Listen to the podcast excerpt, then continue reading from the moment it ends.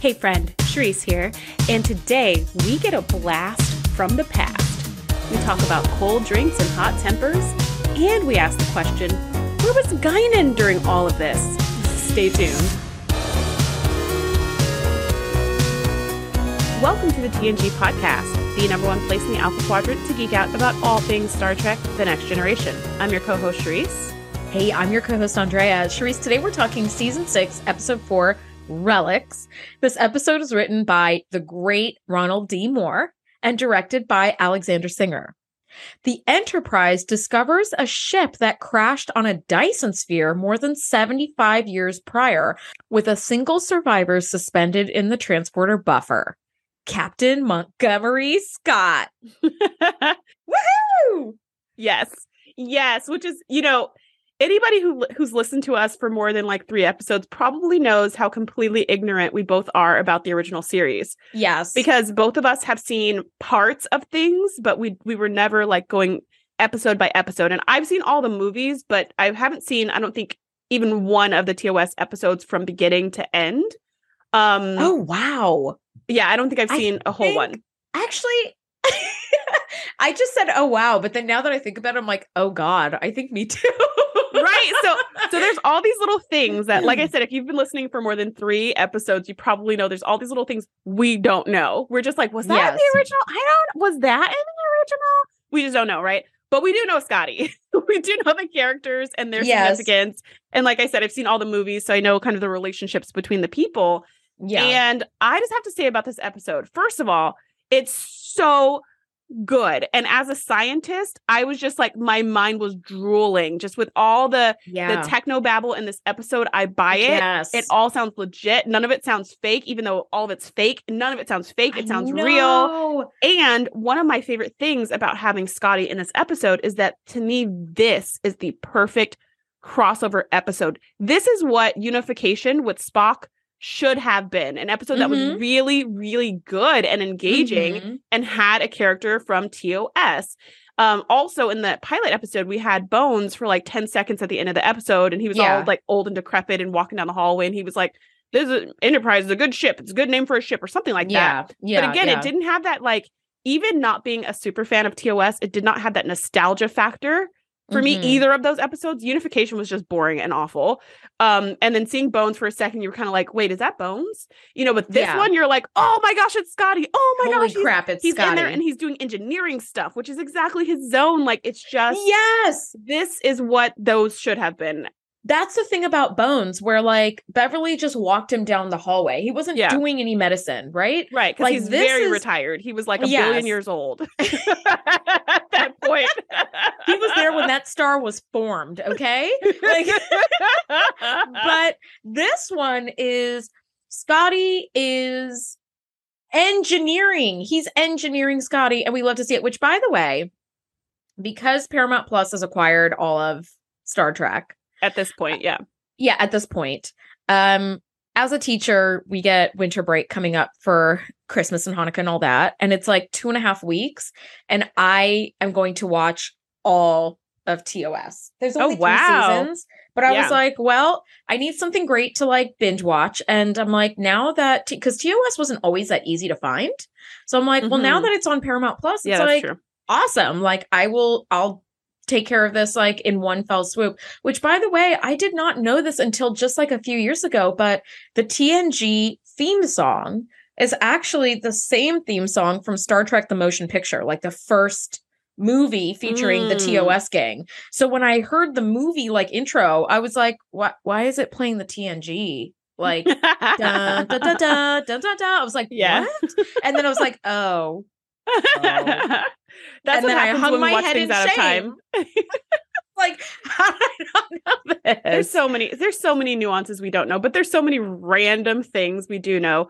Overall, I'm excited about you watching TOS because now you can answer all these questions that we always have. Where we're like, was that in the original? You can be like, girl, oh, I may yes, make it, it, five episodes in. I I may make it five episodes in and be like, this shit is so cheesy, I can't handle it. Like, I Uh, feel we'll like see. I We feel like see. TOS is very like cowboy and space type of stuff, but TNG is like science exploration, like Yeah. real. You know, the sets don't look like shit. You can jerry rig with some carpet and like an old like window curtain. Yeah, but I think the sets were probably very cool for the time. for the time. like I know yeah. they were cool for the time because they still look cool. Like Yeah, they still yeah, look yeah. cool. And given what people's concepts of space were at the time, like it makes total sense to me. Like it looks cheesy in comparison, but like on its own, I think it was I think it was perfect. Yeah. Um yeah. what were your initial thoughts about this episode overall My initial thoughts before you got started? Bef- before we watched this episode, my initial thoughts were yay, Dyson Sphere, Scotty, alcohol, TOS bridge, just all of it, all of it. Like this episode is a like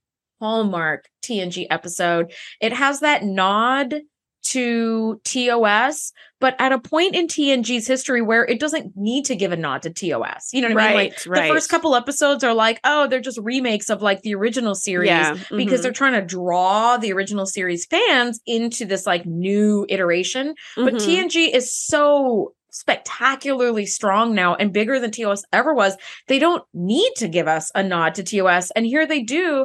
And even for someone like me or like you who didn't watch TOS, we know Scotty was Mhm. part of the original crew. And so it's still delightful to be like, oh my God, he's still like around and kicking and getting into like adventures. It's wonderful. Mhm. What were your initial thoughts? Yeah, so I already gave my initial thoughts, but um I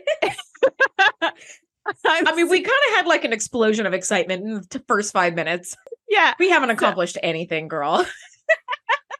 welcome to the podcast. Let's just start over. Um yeah, this this episode is just it's just it's perfect and I'm so excited to get into it. So excited. So let's let's jump right in. We start on the bridge and we're getting this kind of cold open with Captain Picard explaining where they are and what they're doing. So actually, no, we start with like a close up on data and it looks very Yes. intense. And he's it saying that was there's it like jumped right into the Mhm. action. hmm And he's saying that there was this distress signal coming from someplace near them in space. So they jumped out of warp to see what it was. And he Mhm. realized that it was this ship called the Jenolan that disappeared 75 years ago. And so they were like, hmm, that's weird. Let's kind of go and explore. And as they get closer to it, they find that there's this this object that um it just looks like it looks like a silver, it looks like a ball, a steel ball. Um, It but looks like the. Death Star to me. Yeah, it's like look- dark gray, look like the black, Death Star. like ball. Yeah, what I really appreciate about the dialogue around this visual is that they tell us how big it is. Now, we, you and I have had this conversation before on the show where it's really hard to see perspective in space Yes. because you're just kind of looking out a view screen and everything looks exactly the same size. So, like, all the ships look exactly cosmic the same string. size. Anyone? Right, the cosmic string that's like 1,000 feet wide when they say it's like one micron, and you're like, that Yeah. doesn't track. No, that's not. Every ship looks wow, like the you guys Enterprise. must zoom way the fuck in for this. Yeah, okay? Like, yeah. Zoom out so. on zoom out on this view screen. So every ship looks like the Enterprise until they're side by side, and you're like, oh, that's bigger. Oh, that's smaller. So with this Mhm. with this sphere, we can't. It's not next to anything, so there's no frame of reference. But yeah, use the dialogue to let us know that this that this um is as large as the Earth's orbit around the sun. And I was like, whoa, like that totally gave me a visual. And I was like, that's really big, right? Because it's like Mhm. wrapped around the freaking sun. So it includes the sun and all the space between the sun and the earth. I was like, wow, that's huge. 93 million mile radius. Yeah. It's huge. And then later on, they say it can fit 250 million M class planets, which is like Earth's. Like, yeah. that's It's, that- massive. That, number I can't even comprehend of. Yeah. But like, what a cool idea. So, anyway, they're seeing this sphere and they're trying to kind of figure out what it is. And then one of them says, Could this be? Is it re- is this a Dyson sphere? And I was like. It's mm-hmm. such a cool name. I love that name. It's just I, I don't even know if this Dyson person was a real person. It Or- was. It Okay. was. I have I have some information about it. So Picard is like, "Is it a Dyson sphere?" And they're like, "What the hell is a Dyson sphere?" And he's like, "Oh my gosh. Freeman Dyson was a scientist and he postulated that you you could create a sphere in which to encapsulate the sun and the earth And if you had like on the inside of that sphere, like solar panels all around, you can capture all of that sun's energy and like convert it into energy. So you would mm-hmm. have like a nearly unlimited power supply to the earth. And he also kind of showed in his work early versions of a Dyson sphere because imagine creating a sphere that goes around the entire yeah. sun and the earth's without dis- without disturbing the earth's orbit that's a huge amount of supplies but you could create just start off with like a ring and then as you get more energy to create more supplies then you create like a series of rings that all interlock and then you just fill in the gaps in between and then you have a whole sphere wow. Oh, it's ridiculously cool it's ridiculously cool. Actually, some of my students, I teach middle school science this year, and some of my students were like, "Can we make a Dyson sphere?" I was like, "You guys can try to make a Dyson sphere, but uh, I mean, you can try." Why, sure, kids. I mean, we're twelve. Why can't? Yeah, there's no reason not to. but actually, in terms of scale, one of the things, like, I, you're so right about the scale um being a problem but like also the like the 250 million m class planets that could fit in this dyson sphere it's like that's a really hard number to wrap your brain mm-hmm. around we hear yeah. we throw around words like million and billion but like it's all abstract in our mind. Yeah. And so this is actually a way that i like to show the difference between a million and a billion. Um if you had a million seconds that would take about 12 days for a million seconds to pass. A billion seconds takes 32 years to oh, pass. Oh, wow. So, like, just the scale of how huge that is is like, and the difference, because kids are like, million, billion, what's the difference? You're like, one is a thousand times more than the other. So it's yeah. it's big. But when it gets that big, it's like you kind of lose the scale of it in mm-hmm. your mind. Anyway, um yeah, this is the when I saw the Dyson sphere I was like, here we go. Here we go. And I really wanted Picard to say, that's not a planet, it's a space station. but I was like, wrong universe. Bum, okay. Bum, wrong universe. Yeah, this the science described in the first two minutes of this episode. Oh my god! I, ch- I checked the time; it was like two minutes and fourteen seconds. I was like, my mind is already blown. Like I am satisfied. If you don't say mm-hmm. another jargony word for the whole episode, I'm already like, yes, I'm in. I'm in. This is very yes. very cool. And it's not even technology. That's no. it's real science. It's real it's like, science. Oh my god. It's so good. Which and I didn't even know makes... it was real, but it sounded very real, which made me happy. It is, yeah. And I mean, and what's what I love so much about TNG is that even the technology checks out. So the fact that they base this whole story around this theoretical device is like, oh my god, all of Genius. it's so good. Well now, done, writers. Right? Worf detects that the Jenolan seems to be, or the distress signal at least, is coming from the northern hemisphere. So they take you know, Riker and Worf and away team find the Jenolan and it's like just marginally functional. And Geordi comes, you know, up with the away team and he's like, that's so weird. Like the the transporters are still online, but like why would they still be online?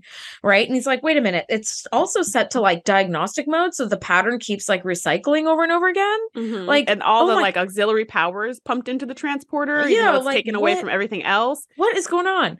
If I were Scotty, I would have left a note, be like, "Don't touch this," or just like a P for Picard, right?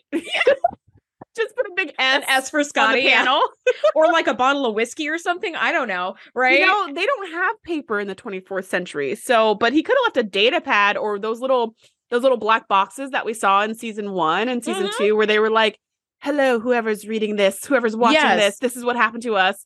But I think from what we hear later, this was just one of those emergency situations like we have to act right now. There's no yes. time to do that. We only have enough time to see if this works yeah. and make it work. And that mm-hmm. is it. Mm-hmm. Like there wasn't even time to leave a message or anything. Um, but yeah, so they're so they're pushing the buttons and Geordi's just like, what is this? And then Riker goes, wait a minute, you know, and they're pushing the buttons and they go, there's a pattern in here. There's a an intact pattern that has almost no degradation. So Riker's like, you don't you don't think could someone have possibly survived for no. 75 years in the transporter? And Geordi's like, well, only one way to find out. Boop, boop, boop. like, let's, just, yeah. let's materialize it. Whatever it is. Security measures, nah. That's where I would have been like, let's just go ahead and set up a force field around this transport pad just in case. Worf, buddy, I know we had you on the air conditioning system, but could we get you back here for a sec? Can just you just have your phaser out? Yeah. Yeah. And but no, we didn't do that. We're like, security be damned. Boop, boop, boop materialize. Let's just see what happens. Famous last words. Um, but yeah, so they are like one way to find out, and they hit transport and the pattern materializes and it's Montgomery freaking Scott.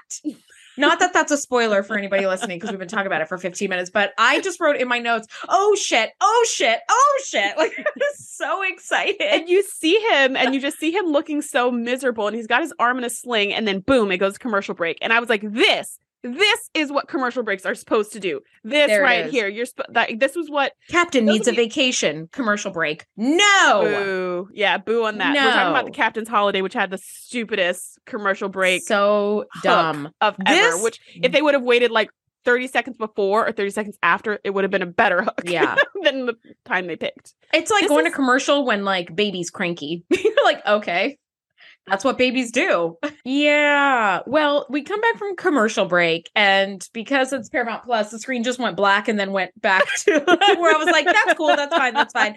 No commercials. So he gets off the transport pad and he's like, Franklin's still in there. We've got to get him out of there, or whatever. I'm not going to even try his accent, but he's like, we got to get him out of there. And as he's fiddling around with the transporter, it turns out the pattern has degraded too much and there was no saving him. And I was like, "Oh, Franklin." It's super sad. And I was like, "Can't Beverly do something with that?" Pulaski no. did something with that. There was always some kind of like memory in the buffer or memory right. from the last transport and all this stuff. I was like, I feel like they could have, which I feel like something. I feel like couldn't you solve death with the transporter somebody yes. dies. Yes you can. And you go back to their let's say somebody dies in like an explosion in astrometrics or whatever. You go back to the transporter from their transport like yesterday and you rematerialize them. And then you're like nah you're not dead now. I mean you mm-hmm. are dead but you know. But this version's not. Yeah the prestige kind of thing right? Like yes. but i feel like that would open up a whole can of worms. Anyway i'm gonna say um, yes you could absolutely do that. Right. but they never take advantage of that they just show us these weird transporter things and go, wasn't that weird? and they keep going because that would add a lot of problems. and the there's an inventor who's like, wait a minute, can't we capitalize them? And they're like, Mr. LaForge, airlock him. You're like, okay. right, airlock, airlock. Because we yeah. would have so many fewer orphans if we could just be like, beep, beep, they're back. Beep, yeah, beep, your parents did also. not die in a volcano. They died. Tempest we just, four. We just brought them back in yeah. the transporter from like three weeks ago before they yeah. left. So. And they don't even remember dying because like their transport sure pattern has like the memories from the day they transported. Ta-da! Yep. They think anyway. they're going on an away mission and they're not. So mm. anyway, Anyways, so back to yeah. this story. Now that we've solved death in the future, let's get back to this one. So Riker is like, you know, Commander Riker, USS Enterprise here to help. And poor Scotty's like, the Enterprise. I bet James Kirk got the old girl out of mothballs for this one. And I was like, oh. Yeah, this is the sad part. Whenever there's these episodes, these anachronistic episodes are always yeah. so heartbreaking for me because I always think like, oh my gosh, everyone you've ever known or loved is probably dead now. I mean, he's he's been gone for about 80 years. So yeah. there could still be some people who were like babies who are now 80. Yeah. Um, but like in the other episode in Neutral Zone in, in season one, we had yeah. people who were it was like, like 400 of years, years, or something. Yeah. yeah. So it was like, yeah, no, you're not gonna there. There's nothing. There's nothing mm-hmm. for you to mm-hmm. come back to, and they're just so hard to because of that, like that realization. However, surprisingly, that does not affect Scotty at all. the entire episode, he never mentions like, wait a minute, what about my family, my friends, my this, my that? He's just like, he's just like, all right, well, I'm here. Let's keep it moving. He's very solutions focused and just moves forward. Mm-hmm, mm-hmm. Um, so, but yeah, he thinks that that Captain Kirk is like on the bridge and Riker yeah. and, and Geordi are kind of like looking at each other like, hmm, we got some it's that, It's that classic line with the anachronistic episodes where they're like, Do you know what year it is? And you're like, oh.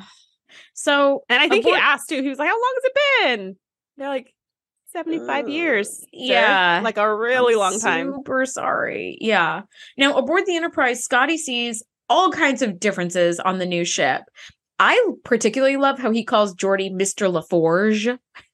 It's the way he says it, Mr. LaForge. Mm-hmm. it's great. It's great. Um, I can't quite nail it. I mean, his name is Geordi LaForge, but like there's just I don't know, there's some sort of way that he says it that's like it's not quite right and it's adorable. Um, I don't love how he calls Dr. Crusher a pretty doctor. I was like, mm, I think he's comparing her to Bones though.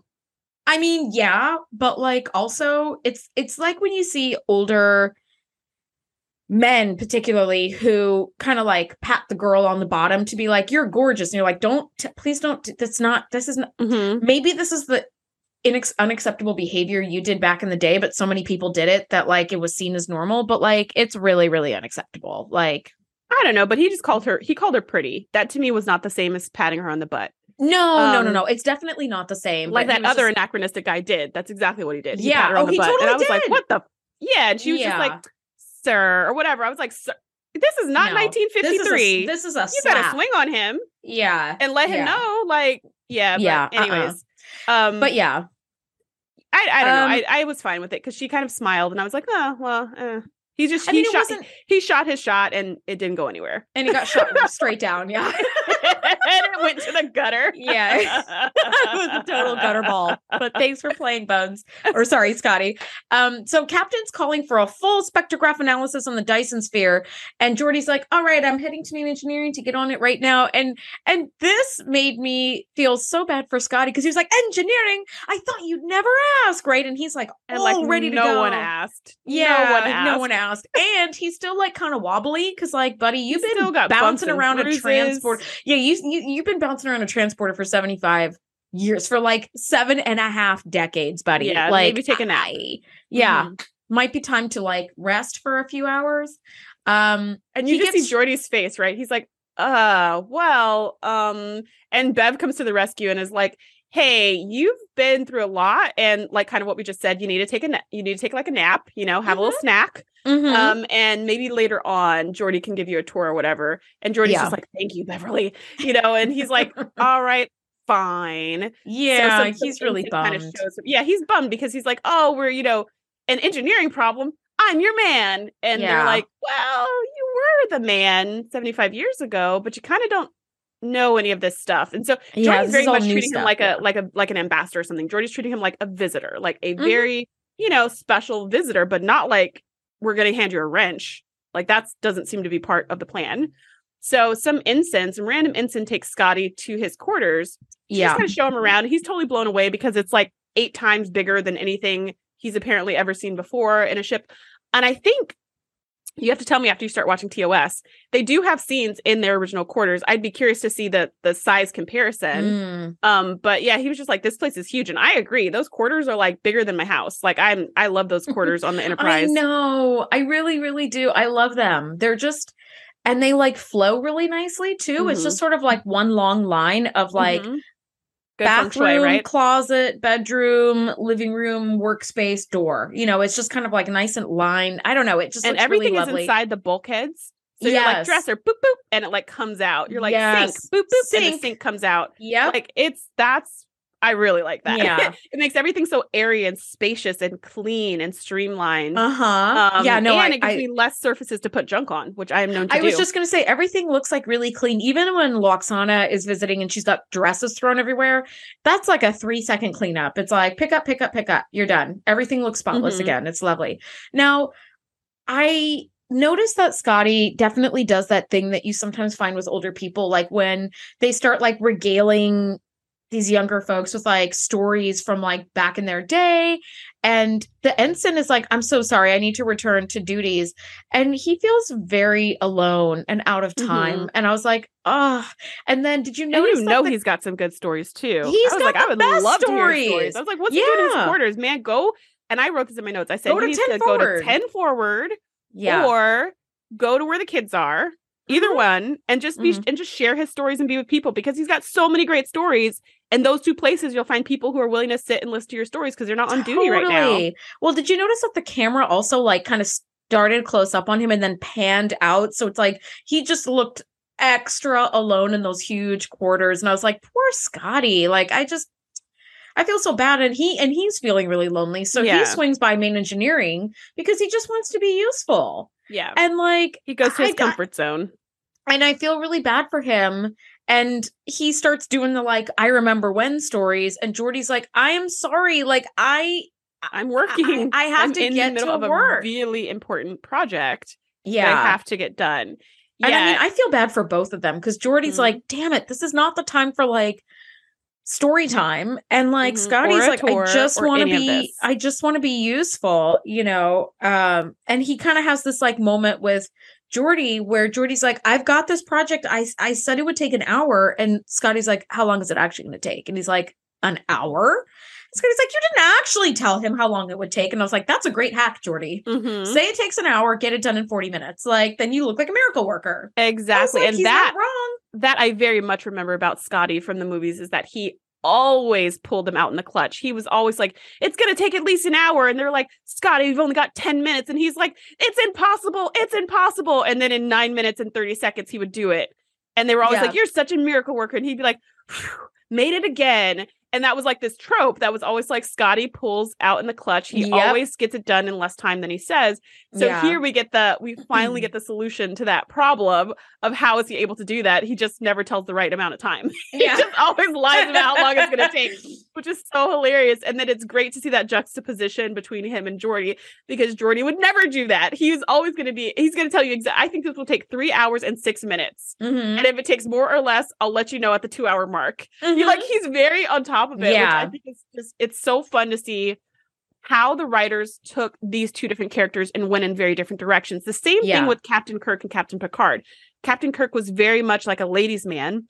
And when they revamped the series for this, the spinoff, they did not want the captain to be the ladies' man again. They wanted to mix it up a little and not do the mm-hmm. same thing all over. So yeah. that's why they made the first officer the ladies' man instead of the captain. They're yeah. kind of mixing up the roles. So similarly, the engineer is not the like he's very he's extremely creative and finds these really out of the box solutions all the time but he's also very like honest and regimented and logical and all this stuff.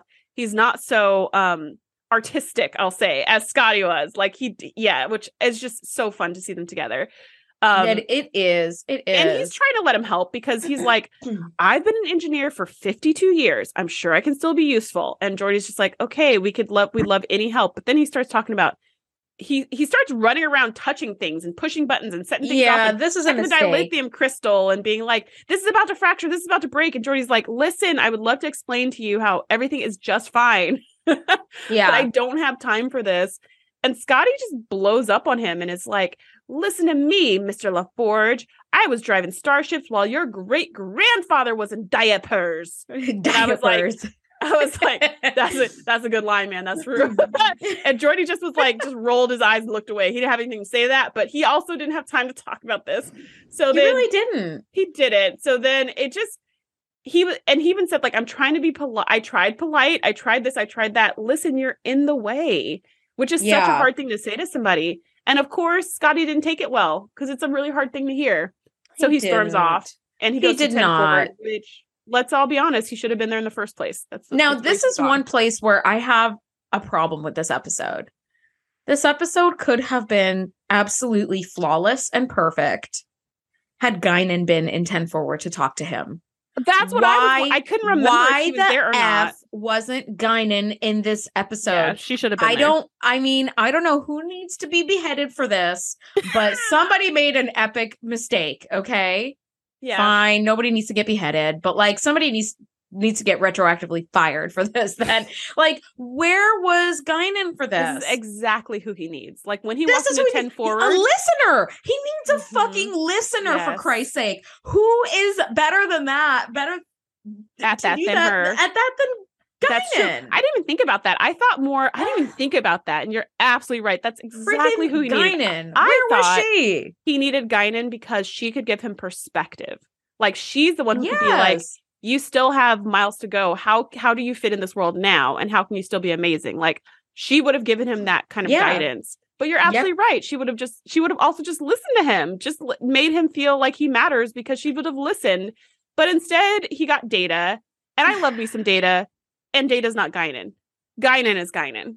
We Nobody will ever be Guinan but Guinan. Yes. And like yeah, this really like this could have been it was an oversight. the best TNG episode of all time because you have the like personal touch yeah. with Guinan, you've got the nostalgic with Scotty, you've, you've got, got, the, the science mm-hmm. with Dyson Sphere. It's like this would have been freaking perfect, and it is one of the greats. Don't get me wrong, but without Guinan, there is a hole there that that mm. could have been filled in. Now. Mm-hmm Scotty goes to 10 forward and he gets sir he asks for a whiskey and he gets served synthahol and he's like what the jp morgan is this? Like this is trash right?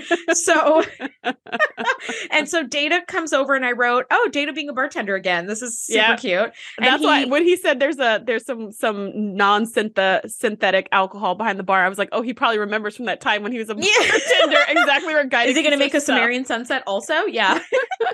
And Made i love in the traditional he, style. Yeah and i I love that Data explains it's synthetic alcohol. It has all the taste and all the aromas and all the everything of alcohol without getting you drunk. And Scott's like, what the, what's the point then? Then what is yeah. the point? Like nobody drinks alcohol because it tastes really great. Synthetic people. Yeah.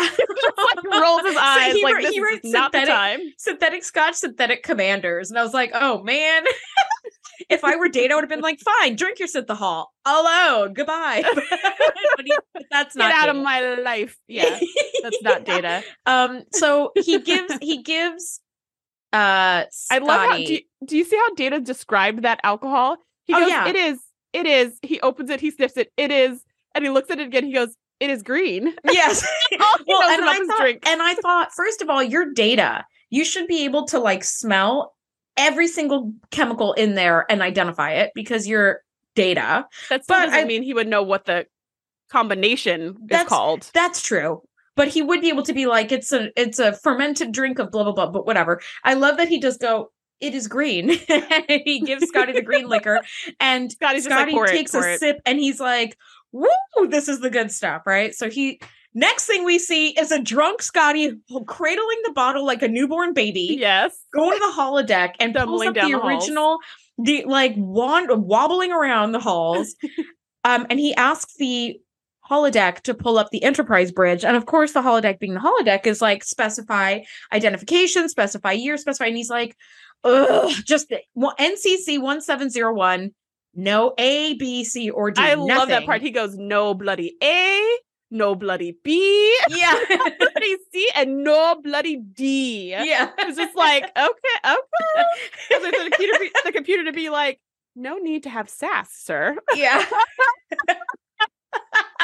Doors right? open and I nearly fell out of my chair. It looks so good. That it was so spot on. It was so spot on down to the sounds. And you know, I the actually wondered. It was those sounds. It was the sounds, and it mm, was the buttons the... on the panels, and the like the colored yes. lights that were like flashing, and and it was yeah, it was like like that mm-hmm. sound. I was just like, oh, this is so cool. It's still cool. Yeah. It's still really yeah. cool. It's super, super cool. It just sounds amazing. It feels amazing. And it made me wonder where did they pull the set from? Because the TOS set, there were multiple sets. There was like a traveling set and there was some other, a couple other sets. And it was dismantled like in the late 60s, you know, in like 70, you know, 1970 or so, like when the show ended which I think ran until 1969. Mm-hmm. And um and I was like, where did they get this from? And I do know that there is a man who was a super TOS fan who lives in upstate New York up in the mountains and actually purchased like bits and pieces of the set and like assembled an entire TOS set. And you can go to this place up in upstate New York and like go visit the t- the original TOS set. Mm-hmm. And it's in like a little strip mall where I was like this is the, this is it? Like it was so bizarre. Um but yeah, I wonder I was like I wonder if they use that and they were like hey, we're just going to like I don't know how they did it, but I mm. I would love to know. Um if you know where they got the set from, info at the tngpodcast.com. I'd absolutely love to hear from you. Um you know one thing I do love is that Scotty keeps trying to talk stories to people, and, and no one wants to listen. They're well, busy. it's not. It's not just that. It's yeah. It seems like people would listen if they weren't busy, but he's just like not picking the right time. But mm-hmm. here's the perfect person: the captain of Enterprise D gets off his shift and he's like i just wanted to come and see how you're doing. And he sits down he drinks he drinks the drink and scotty's like i'd be careful it's pretty strong. I and love that. Scotty pours him a full drink. He's like can i join do you want to join me? And he's like sure. He pulls him the full glass and hands it over and he's like i don't know what it is but it's very strong be careful. And picard just downs it in one gulp. And he's like mm aldebaran whiskey. Who do you think yep. it's a Guinan? And yeah. you're just like, oh, no. Oh no, it was wonderful. It was wonderful. I love like what an absolute baller he was. Like he didn't even wince or anything. It was like mhm, He like didn't do a drinking little lemonade. sippy sip like you thought he would like what Scotty was doing. He was doing he was like and Scotty was already wasted and he was just taking Yeah. little sips. So Yeah. Picard's tolerance for real alcohol is somehow high, Mhm. even though they're flooded with synthahol all the time and you never see him drink anything but tea. right, but Go figure. whatever. He's just a you know solid steel man, I guess. But here's here's where I love like I love the humanity that Picard shows Scotty. Yeah, he really just listens scene. to him and he just lets him talk and he reminisces. He is a sympathetic ear, but he doesn't pity him. And that's the Right. difference. Mhm. He he's sympathetic. He's, He's genuinely interested in him He's too. genuinely interested. Yeah. And and I also is- felt like I it was a peer to peer. Nobody was like Yeah. like everybody else is like Scotty Sir, you know, like of course, like I would. Mm-hmm. And you would think that Picard would be kind of like, oh my gosh, this is like a piece of history. But it's very much peer to peer. It's like they're old yeah. buddies already. And it's like captain to captain, like just talking about their old ships and they're, you know, sharing stories. And there's You know, no yeah. separation there, which is really beautiful because that's what Scotty needs right now. He needs a peer, he needs a friend. he needs a peer and he talks about how the enterprise d is a fine ship but it's so fine tuned he said you know on the on the original enterprise he could tell what speed they were traveling at just by the vibration of the floorboard of the deck you know the deck plates Mhm. and he's like you know and i love that picard asks him he's like what do you think of the enterprise like what's your honest like Mhm. thoughts assessment on, or whatever. Like yeah. your honest ass- thank you. What's your honest assessment of the Enterprise? And Scotty does tell him like it's a fine ship, but you know, it's like so fine tuned, it's so machined. Like I feel that way too. I drive a Mini Cooper and I can feel how fast I'm going. But if I Mhm. ever drive my mom's car and my mom has a fancy Mercedes, I'm like, I could be going eight miles an hour or 150 miles an hour and it feels the same. And it's Mhm. it's um it's weird. I don't like it. I don't like it. See, Um, I'm the opposite. When I drive my my stepfather's car, which is we call it the Beast, it's like this big gas guzzling SUV. Mhm. Versus, I, I can feel everything. Versus when I drive my car, which is a tiny little, you know, it's nicknamed Geordi, but sometimes I call it the Blueberry. It's a tiny little electric car. It's like the size of a blueberry. That thing feels like driving on a cloud. And like I love that. I love that. Like, I mean, yeah, I can't really tell how fast I'm going unless I look at the monitor, but I just love the it feels so smooth yeah. and it's like it doesn't have that sound because it's electric so Mm. it doesn't make any of the sounds any of the exhaust any of the smells and all the stuff i personally love that but I think i have would friends love- who are the exact opposite they're like Yeah. i need to feel my car is a car so i get that i want my car to feel like a spaceship I'll tell you as well though, like I I have a lead foot, so I need my car to kind of tell me with feedback that I'm going the right speed and I don't need to go faster.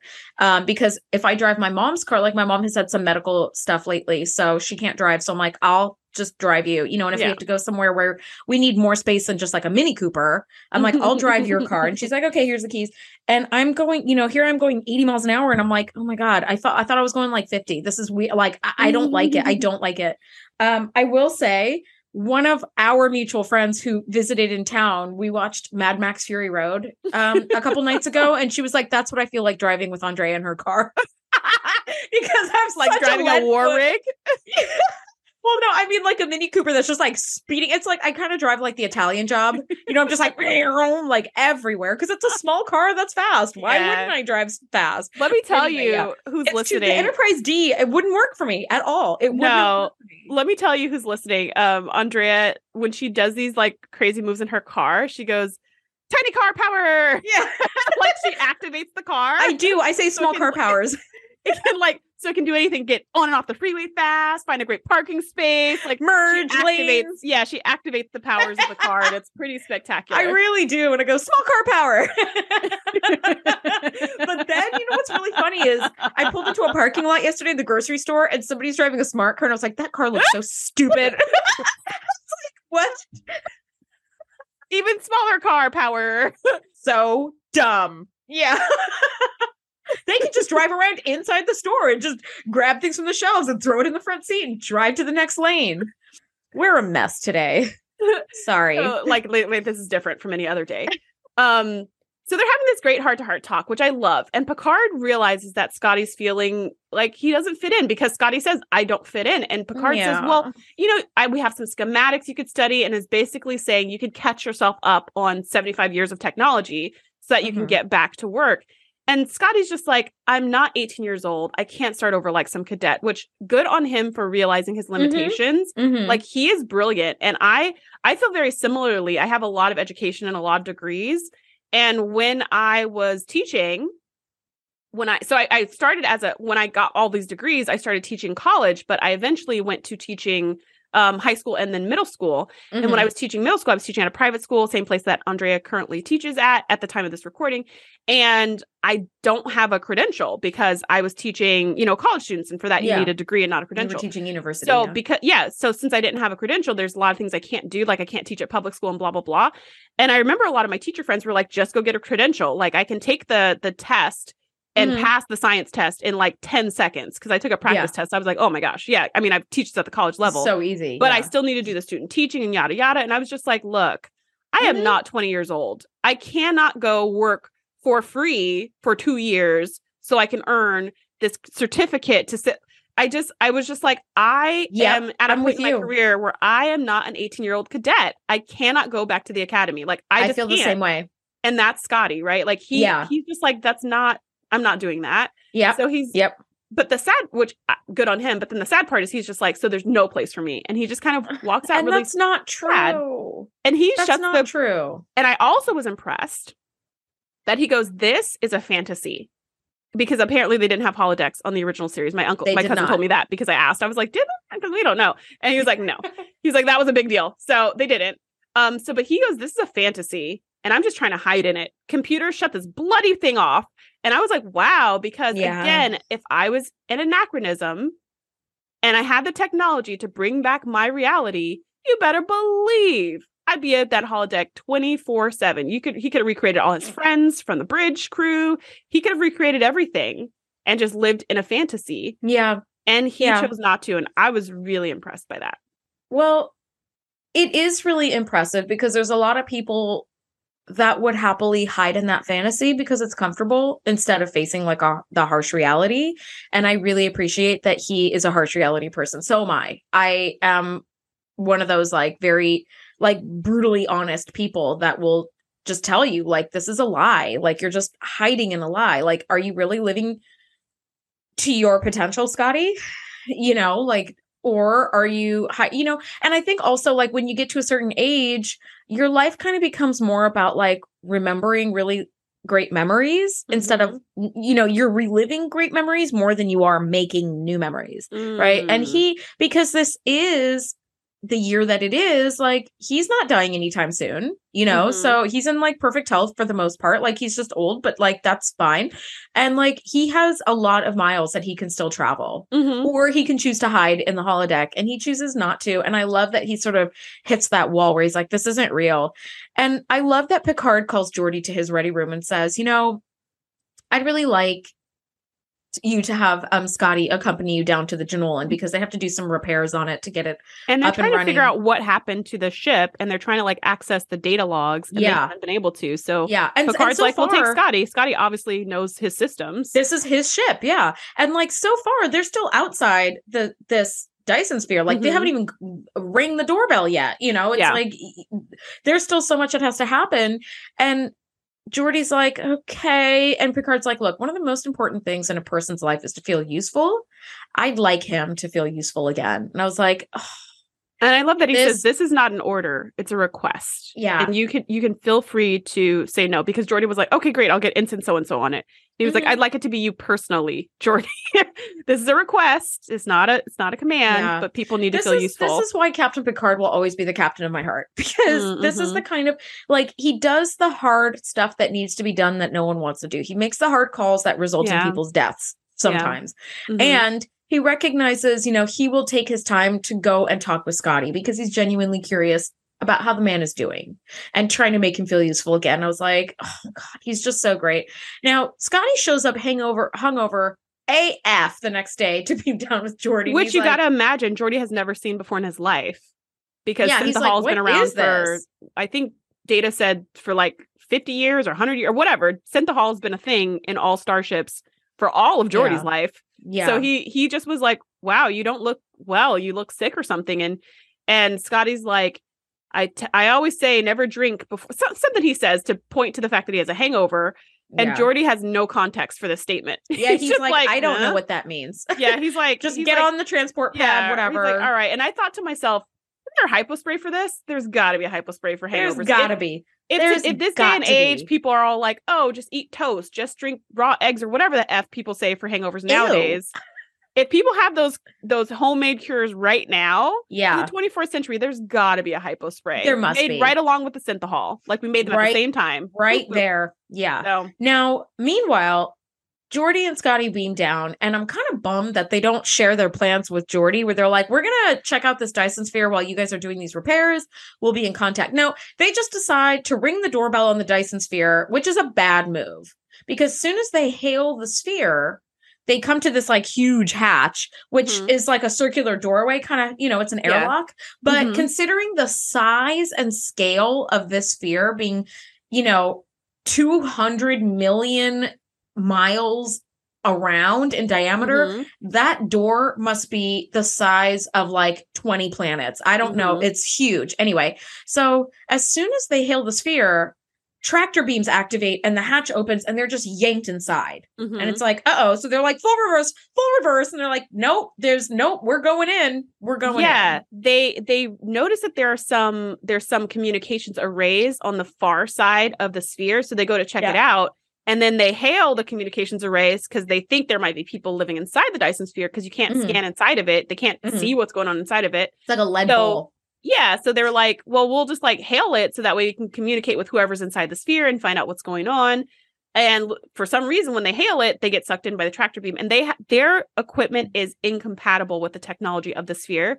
They Mm. cannot fight it. They can't stop it. They can't do anything. It pulls them in it snatches Not them in it closes the door it drops the tractor beams and they're basically just slingshot into the middle of this Mhm. dyson sphere and they were like what what, what happened meanwhile Geordi and freaking Scotty are like beep beep beep dee, dee, dee, you know, trying to figure out stuff in the ship.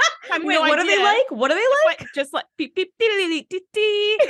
and while Picard and the ensign is like, "Sir, that momentum is still carrying us. Our engines are still down from us like reversing as hard as we can, and it's yeah, heading they like their directly into the tires. star. Yeah, they burned, they burned Yeah. the tires, and now they're being slingshot directly into the heart of the freaking star.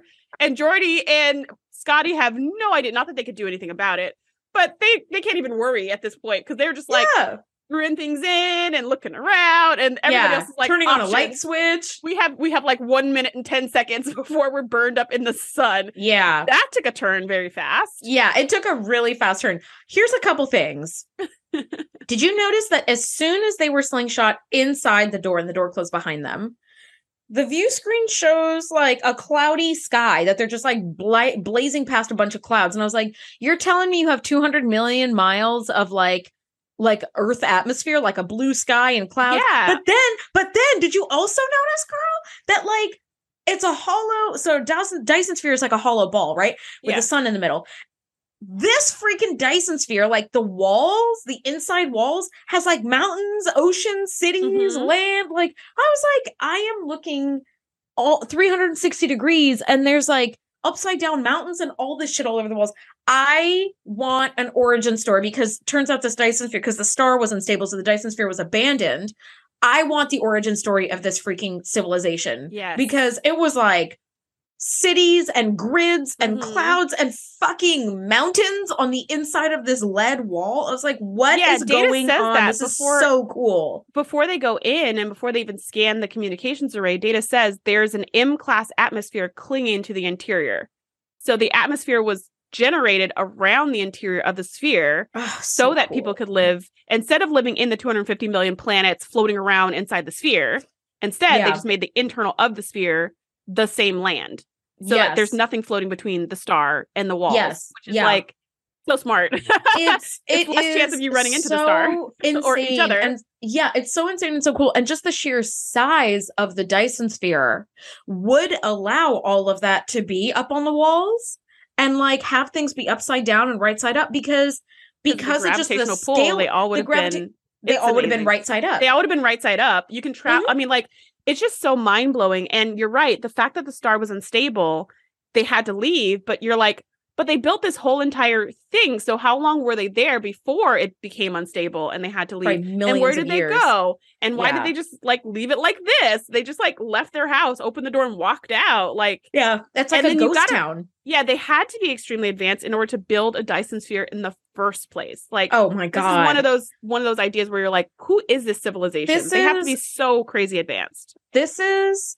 I don't have an Oculus, but I I do want one so when I do get one, if I had an Oculus, I would want to like explore that whole yeah space. Like, oh my god, it is just like the coolest engineering. Um, it's super cool. Now, aboard the Jenolan, nothing is working. Scotty is seeing the parallels between him and the ship. It's obsolete, and he's still feeling really down.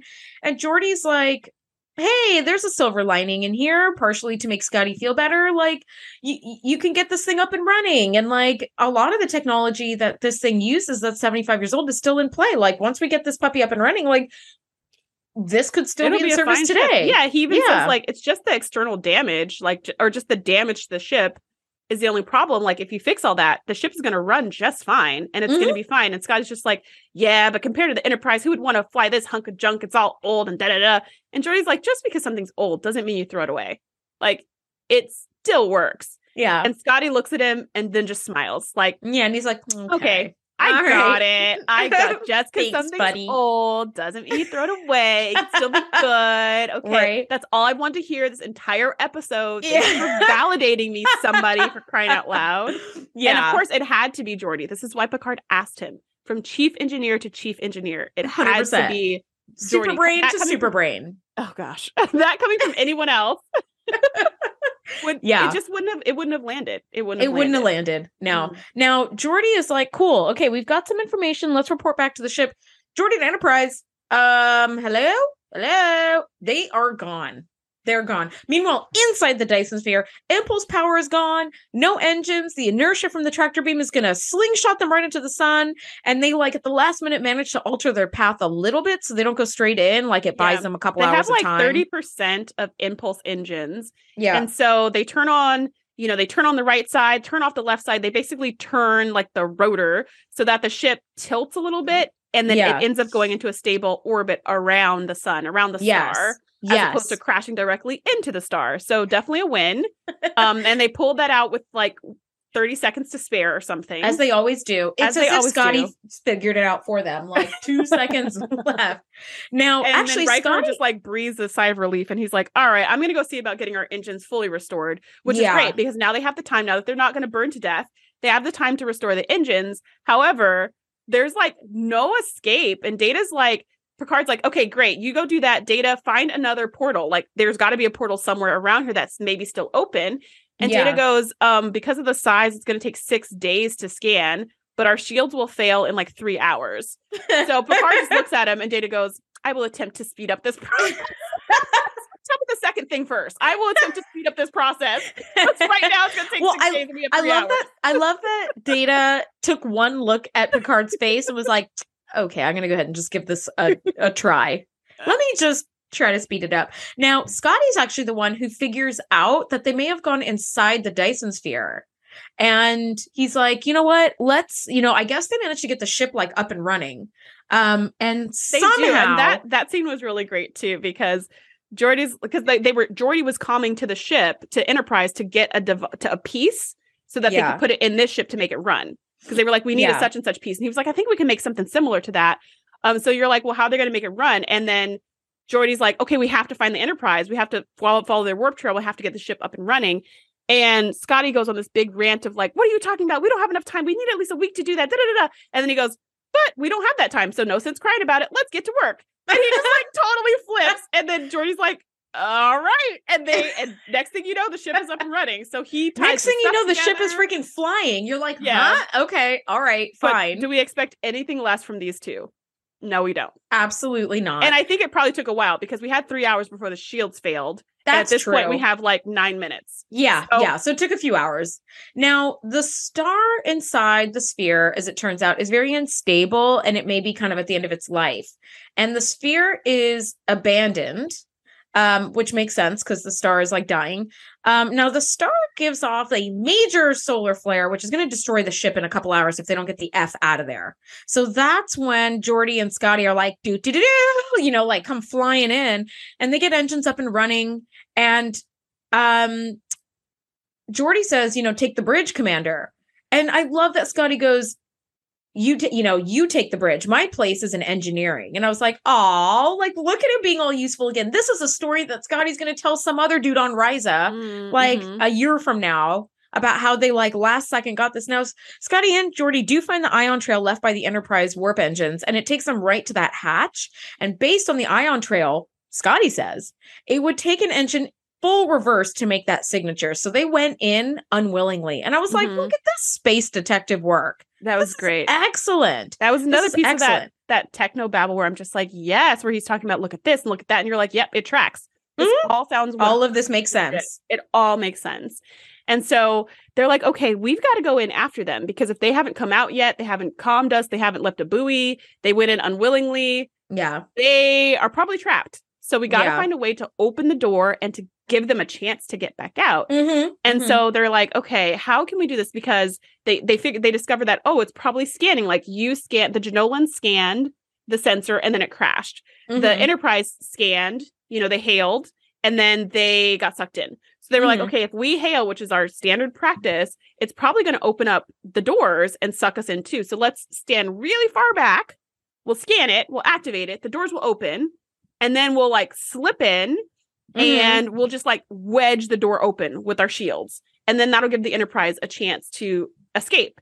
And so so scotty's laying out this whole genius plan and Geordi's like that's insane! Like everything you just said is insane! We'll be crushed like a bug! Like this thing is huge the doors are probably really strong and and then scotty gives him this whole impassioned speech and he's just like look i you know from engineer to engineer i can do this. Trust me this will work and Geordi's just like, all right, fine. He pulled that engineer card. He's like, all right, all right, let's do it. Trust me, I can do it. I love that he's like, I can do this. And it's like, okay, this is the moment that Scotty's been waiting for. There was you know? another scene that I love that I think happened a little bit before when they were trying to get the ship up and running, mm-hmm. where Scotty's telling Geordi, like, hook up the whatever to the whatever. And Geordi's like, we can't do that. It's way too much power. And Scotty's like, who says so?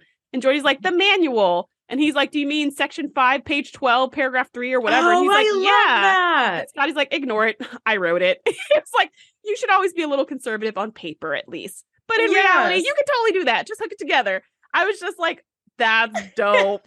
I wrote that. I wrote that. I wrote thing. that. Yeah. I was oh, like, yeah, that was oh, such a great. boss move. And he did it like so like low key. I was yeah. like, God damn, you're a boss. Yeah. Scotty is such a boss. Now great. they figure out if they keep their distance from the sphere when the when they like ring the doorbell on the hatch, those tractor beams will kind of swing around and try to catch them. But if they stay far enough away, they're like, cool, we can like kind of slide in as the doors start to close and give the Enterprise space to like slide out. And it works. I love that the Jenolan sticks itself in the hatch, allowing the Enterprise to make the narrowest possible escape. And I don't know about you, but I my little nerdy heart dances with glee whenever I see the Enterprise turn sideways and slide yeah. out like the narrow it's a very way. Star Wars moment. It's a very Star Wars moment, and I was like, "Oh my gosh, I love this." Also, question: When the heck did the Enterprise's engines come back online where they can zip out of there? That that's what those three hours were for. Remember, Riker was like, as soon as they went into the the the orbit of the star. Mm-hmm. Mm-hmm. Riker says, I'm going to go get the engines back on. Oh, got it. And okay. then Picard's like, Great, data, can you scan for another hatch? Got so it. That, so okay. they were scanning for hatches and they were fixing the engines while they were like for these like three and a half because they had three hours before the shields failed and at this point they have like three minutes. Yeah, so it's been hours. They've got all this. Sh- everything's back up. They just mm. couldn't get mm. out because they got don't know how to ring the doorbell to. Yeah, they're out there like running their hands along the seams trying to find like a hatch. That's like, exactly that's exactly what they were doing. Yeah. So they come in and they do this like the Star Wars move and the, they have to, yeah the the like to, Millennium Falcon sideways yeah, like slide yeah. through. Oh, I love it. They have to destroy the Jenolan because it's in the way. And as it was being crushed by the doors, the ship was like had a bunch of damage and couldn't um the engines were went down again, which the mm. engines were held together with chewing gum and rubber bands anyway, yeah. so it wasn't gonna take a lot to knock those out. so they just beamed them, they beamed Scotty and Geordi back on board. Blew up the Jenolan, slipped through the crack just as it was closing, and flew off into space with all being well. And I love that we turned to the transporter. They didn't do that tropey thing that you don't love when they're like, Did you get him? And they're like, We yeah. got him, Captain. They didn't do that. Yeah. They just go to the transporter room and you just see Geordi and Scotty like, ha ha ha, that was awesome. Got right? it. You just see them yeah. like, like they just got off a roller coaster. They're like, that was great. High five. Yeah, let's go again, again, yeah. again. Yeah. now all's well that ends well. They're all, you know, off they sail into the sunset. Next thing we see, Geordi is regaling Scotty with stories about um, I think it's Galaxy's Child with that yeah. little thing suckers on to the Enterprise, and he uh-huh. and Dr. Brahms have to sour the milk. Leech. Space mm-hmm. space leech. Yeah. And I love that Scotty goes, enjoy these times, Geordi. You're the chief engineer of a starship, and it's a time in your life that will never come again. And when it's gone, it's gone. And I almost cried. I was yeah. like, you're so right. Like you enjoy the good times because when they're gone, they're gone and that's it. And like you may have other good times, but you'll never be the chief engineer of a starship again, you mm-hmm. know, and it's I it won't it. be the first time you're the chief engineer of a starship, which is mm. what they were talking about in the holodeck with Picard yeah. and Scotty, that like you never forget your first. Yes. Right. And so even if he's the engineer on many, many other ships in the future, which yeah. this is the flagship, so it's always going to be like a downgrade. But yeah. This is always going to be a really special moment. And so Geordi's taking Scotty believes that Geordi's taking him to 10 forward for a drink, but mm-hmm. actually they they take a, a Yui and they go into a cargo mm-hmm. bay. And he's like, What's Surprise! going on? And we see the whole bridge crew there surprising him with um, a shuttle of his own. And he's like, You're giving me a shuttle? What the heck? And they're just like, Well, you know, Picard's like, Well, I mean, since you lost your ship to save ours, it's the least we could do. And and Jordy's Geordi's like, it's not like the best ship, it's not the fastest ship, but it'll work, it'll get you around. And and mm-hmm. it'll get you to the retirement colony that you were heading to. And Scotty's colony, just like, yeah. yeah, Scotty's like, that's for old men who are ready to retire. Maybe someday I'll go there, but not today, crazy kids. Tears, you know? tears you, for me. Yeah, tears. you just you just see like he's got this new lease on life now that he's done another exciting adventure, and he's like, wait a minute, there's still more exciting things for me to do. I don't have to go and sit on a beach and play golf all day long unless yeah. this was his ambition, which it's not because he's an engineer. So yeah. he gets to go and like explore, which is so beautiful. And in this scene, as Geordi and Scotty are kind of like looking at each other and he's about to get on the shuttle, I couldn't help but thinking, I wonder if LeVar Burton was freaking out in this moment because the whole reason that he joined TNG was because of Uhura in TOS and him mm-hmm. seeing a black person on mm-hmm. television in a really positive light. And yeah. he was like, I want to be a part of that world. So when he got the opportunity to be in TNG, he was like, I'm in. I am mm-hmm. totally in. You know, same thing with Whoopi Goldberg. Like that's why she joined as well because of Uhura in TOS. So like obviously he was a TOS fan. So I wonder if he was like, oh my gosh, oh my gosh, oh my gosh, oh my gosh, that he got yeah. to act alongside Scotty, right? Like you're right. Like Who you and I like there with Uhura. Yeah. Yes. You you and I have had the opportunity to talk to Garrett Wang, who plays Harry Kim on Voyager, and he was mm-hmm. talking about his experiences with like Brent Spiner, who plays Data, and how he was like, yeah. But then he was talking about when he met um uh Pat- Sir Patrick Stewart, who plays Picard, and he was like, "Oh my gosh, it's Patrick Stewart!" Right?